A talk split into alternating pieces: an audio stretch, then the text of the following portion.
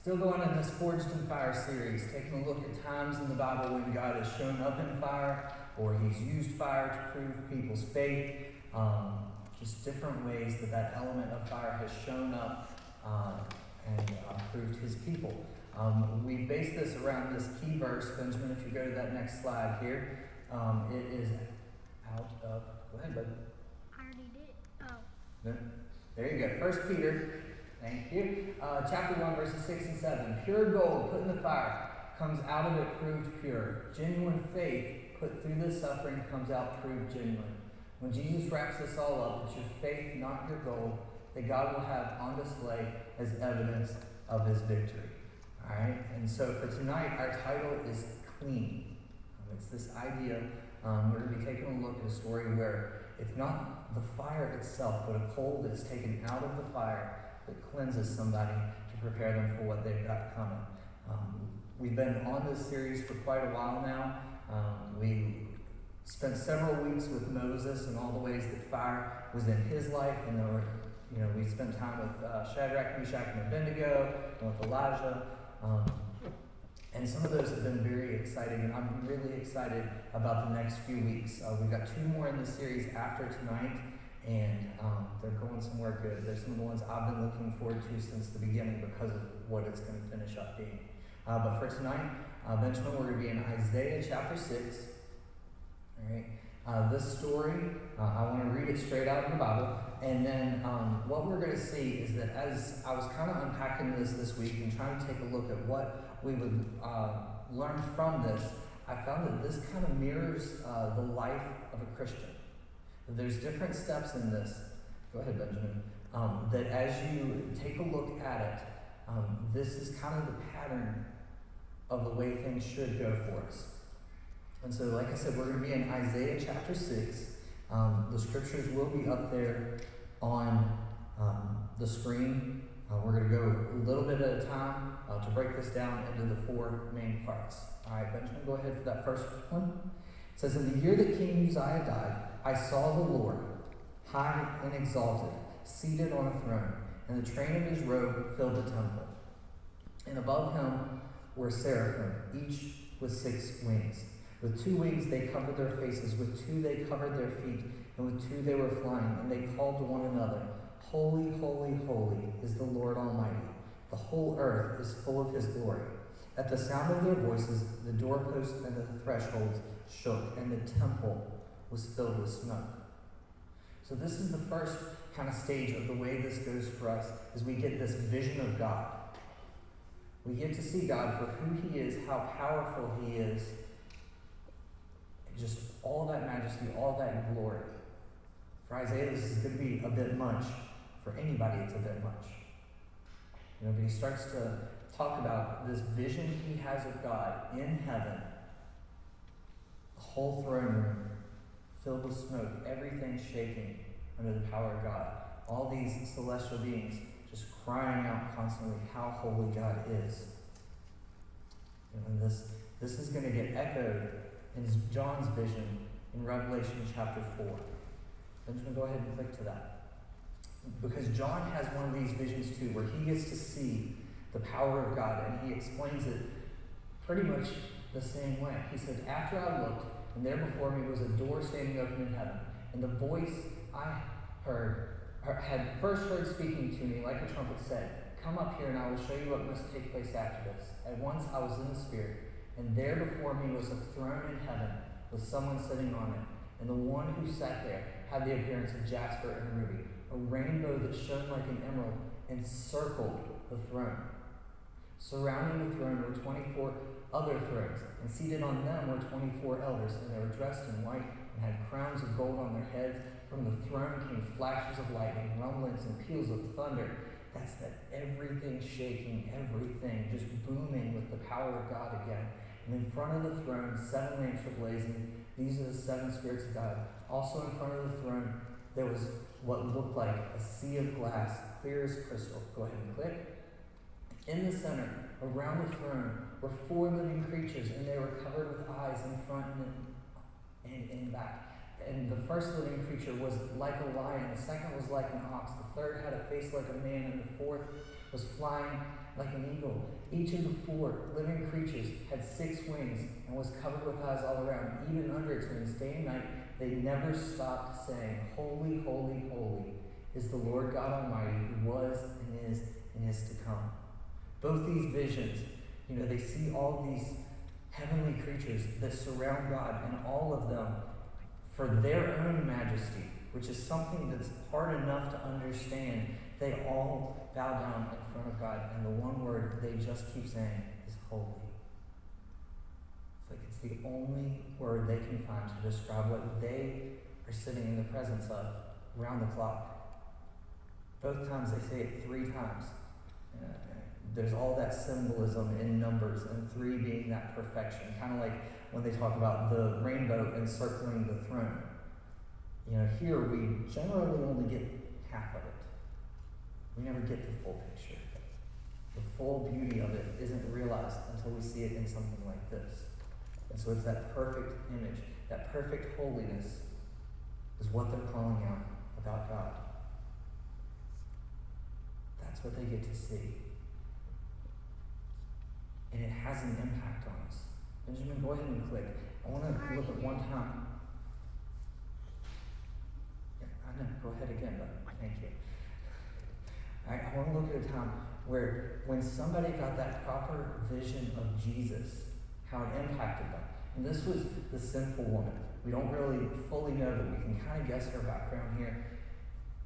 Jesus went to dinner at one of the Pharisees' houses, and he was there. And while the Pharisees not really showing him a lot of respect, this other woman finds her way in. Um, pick up there in the middle in verse 37. A woman in that town who lived a sinful life learned that Jesus was eating at the Pharisee's house. So she came there with an alabaster jar of perfume.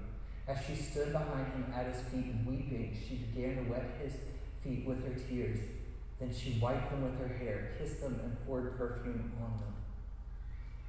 The vision of Jesus, understanding who he was, was so overwhelming that she was giving probably her greatest possession to bless him. And she's just crying in his sight, so overwhelmed, so happy to be there, so happy to serve him that she uses her own hair to wash his feet. So the question is is your view of God big enough? Go ahead and click that button. Thank you. Is your view of God big enough? I think a lot of us, that's kind of the first thing. It's one of two things that's going to catch our attention um, to bring us to faith is understanding how big God is. And then this next part. So let's go back to Isaiah and see his reaction to all of this. Go ahead. He said, Woe to me, I cried. I am ruined, for I am a man of unclean lips, and I live among a people of unclean lips. My eyes have seen the King, the Lord Almighty. And so for um, Isaiah here, go ahead, it's a realization of self. That vision of God allows him to properly see his standing, allows him to see himself for who he is. He realizes all of a sudden, that's God, I'm not. There's a big gap between those two.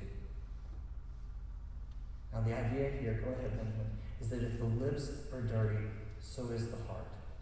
He knows that everything is pouring out of him, all of his speech, all of his thoughts, everything is messed up by sin, and it's all coming from the heart.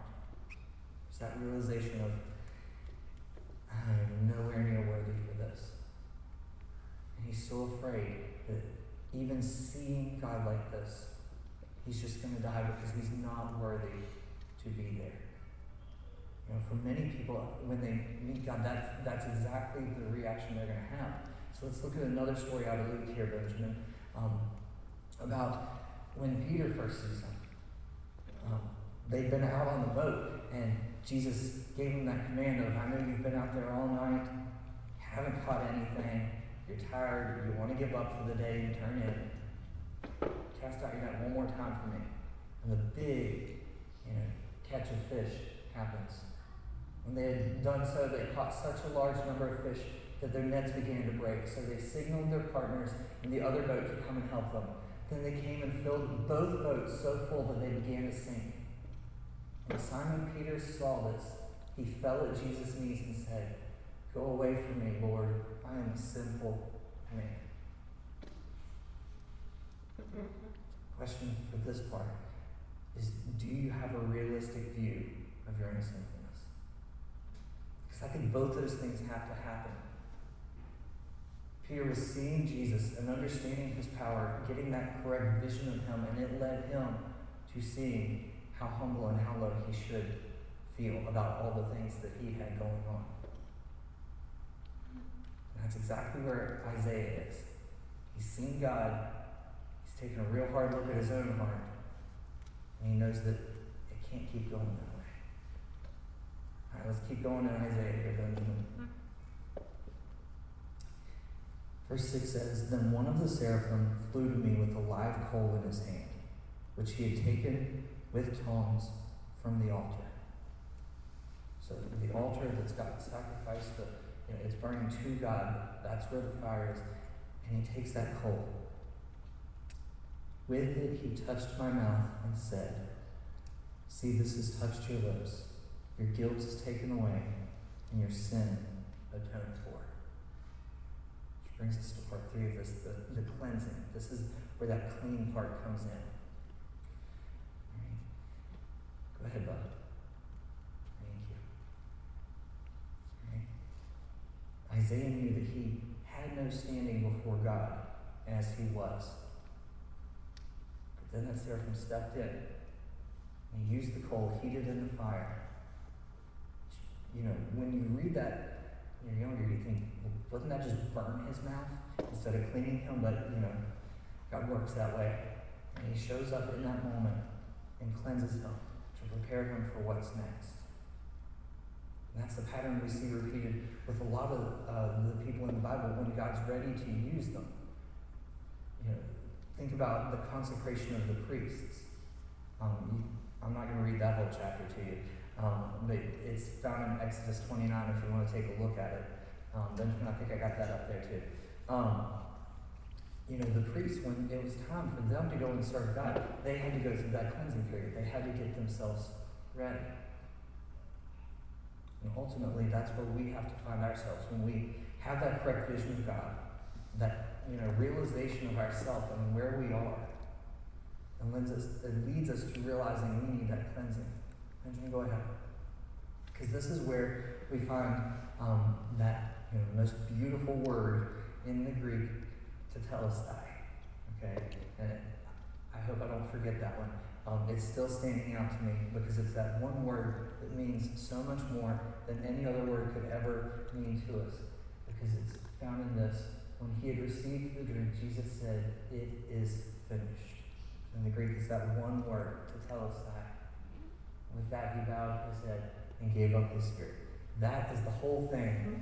that all of Christianity hinges on. Go ahead, Benjamin because the work of Christ is central to our faith. That cleansing that only He can bring to us. That's where it all revolves around.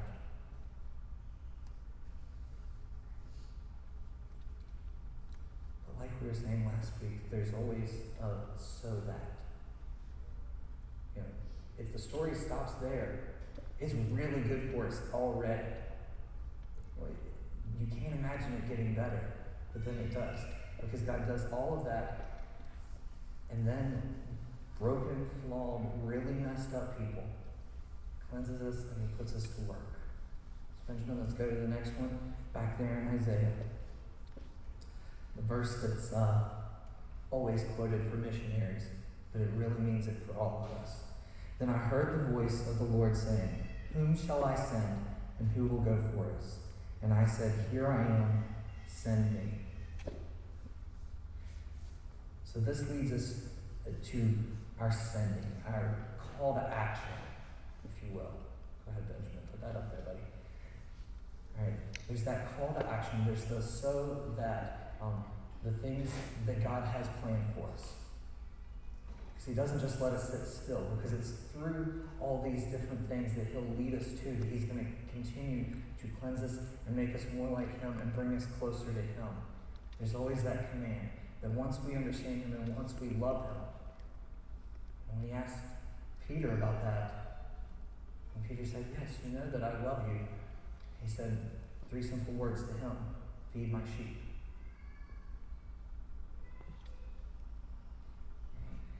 Was instructing him go out, take care of other people, show them my love. That's the thing. He said, that's what the, he said his disciples would be known by. Was by the way they loved one another. See, and I think God gives us like a specific set of people um, or a specific cause, or He gives us some passion in life. Benjamin, if you want to go ahead and click, God gives us a burden um, on our heart, but He also gives us a gift to be able to relieve that burden. And this is one of the ones that's still setting in for me constantly. I don't know how many times over the last few years I've said, well, you know, my heart is for people who have been burned through the by the church and they don't really want anything to do with it, and I want to bring them back in and show them that none of that changes who God is. And it's still setting in with me that that's kind of the burden that He put on my heart and the gift that He's giving me to be able to speak into those things. And I think for each of you, if you really think about it for a minute, you understand where your passion is, who it is that He's sending you to, who you can work in their lives. You know, if you're a teacher, obviously He gave you a heart for kids. But He also matched that with a gift to be so good with those kids that they want to be there with you. And yeah, Carrie, I'm going to call you out on this one because that's her. You know, she is a teacher, that's her calling, but she's so gifted at it. We were joking again this week about being in Peru. We went to the zoo, and this little kid that can't speak English just came over to her and put his hands up because he couldn't see over the fence. And he looked around and said, You must be good with kids. Lift me up. Yeah, and she did. The mom was okay with it. You know, they couldn't speak to each other, but that gift showed through. And you were able to show love in that situation. He gifts us the things we need to be able to go out and meet the people that He's given us a burden for. And all of these things, they're, they're not done to earn our salvation. All of the things that we work for are done in a humble understanding of back to number three of that cleansing. Go ahead, Benjamin. Because all of these start to link together. And we don't do that because it's, it's I don't like the word obligation. There's a movie years ago that explained an obligation is that thing you have to do that you don't really want to do. Proper works like this, meeting that passion, is done because you understand the love and you love Him and you're drawn to want to do these things. And that's where all four of these elements kind of intersect and start to look like the life of a Christian. Um, and they work together. Go ahead, Benjamin. Thank you. All right. So, quick, one more time because I want to look at those four things again. It's our vision of God, the realization of self, that cleansing, and our call to action. Here's the beauty of how they all work together. Benjamin, go ahead and click. All right. It's in light of our vision of God that we have that realization of ourself, and then repentance leads to that cleansing so that our call to action may be fulfilled. There's this whole process. And if you get that out of order at any point, it messes the whole thing up. If you try to do number four so that you earn, you know, number three, then it falls apart. If you don't have the complete vision of God, you're not going to have a real humbleness about who you are. If you don't have the real humbleness about who you are, you don't understand how bad you need the cleansing, you don't have the motivation to do the work. It all flows together. And I don't, by the grace of God that looking through Isaiah's story here, I started to see that pattern. Because I don't know how many times I've read that, and I've never seen before how much that's, that's just us. That's how it works. That when we see God, when we stand before Him, that's how that pattern plays out. And so that's that's kind of been my prayer going into it this week that everybody here, you're able to see through the things we do, who God is, who we are, want that cleansing, and then be looking to what your passion is. Let's pray together. Father, thank you so much. Thank you for these patterns you lay out for us and you show us through your word. So many things. You show us how you love us. You help us to understand who you are, why that matters. You help us to keep ourselves in check about who we are and who we're not. Father, that's when we understand just how much we truly need you. Why all the things that you did that we may not even understand why you would do them for somebody like us. You see the bigger plan. You lift us up, you clean us, you prepare us for what's next. Father, I pray that you show us these things. Help us to see what it is that you're calling our hearts to. Just bless us as we leave here now. In Jesus' name. Amen. You are dismissed.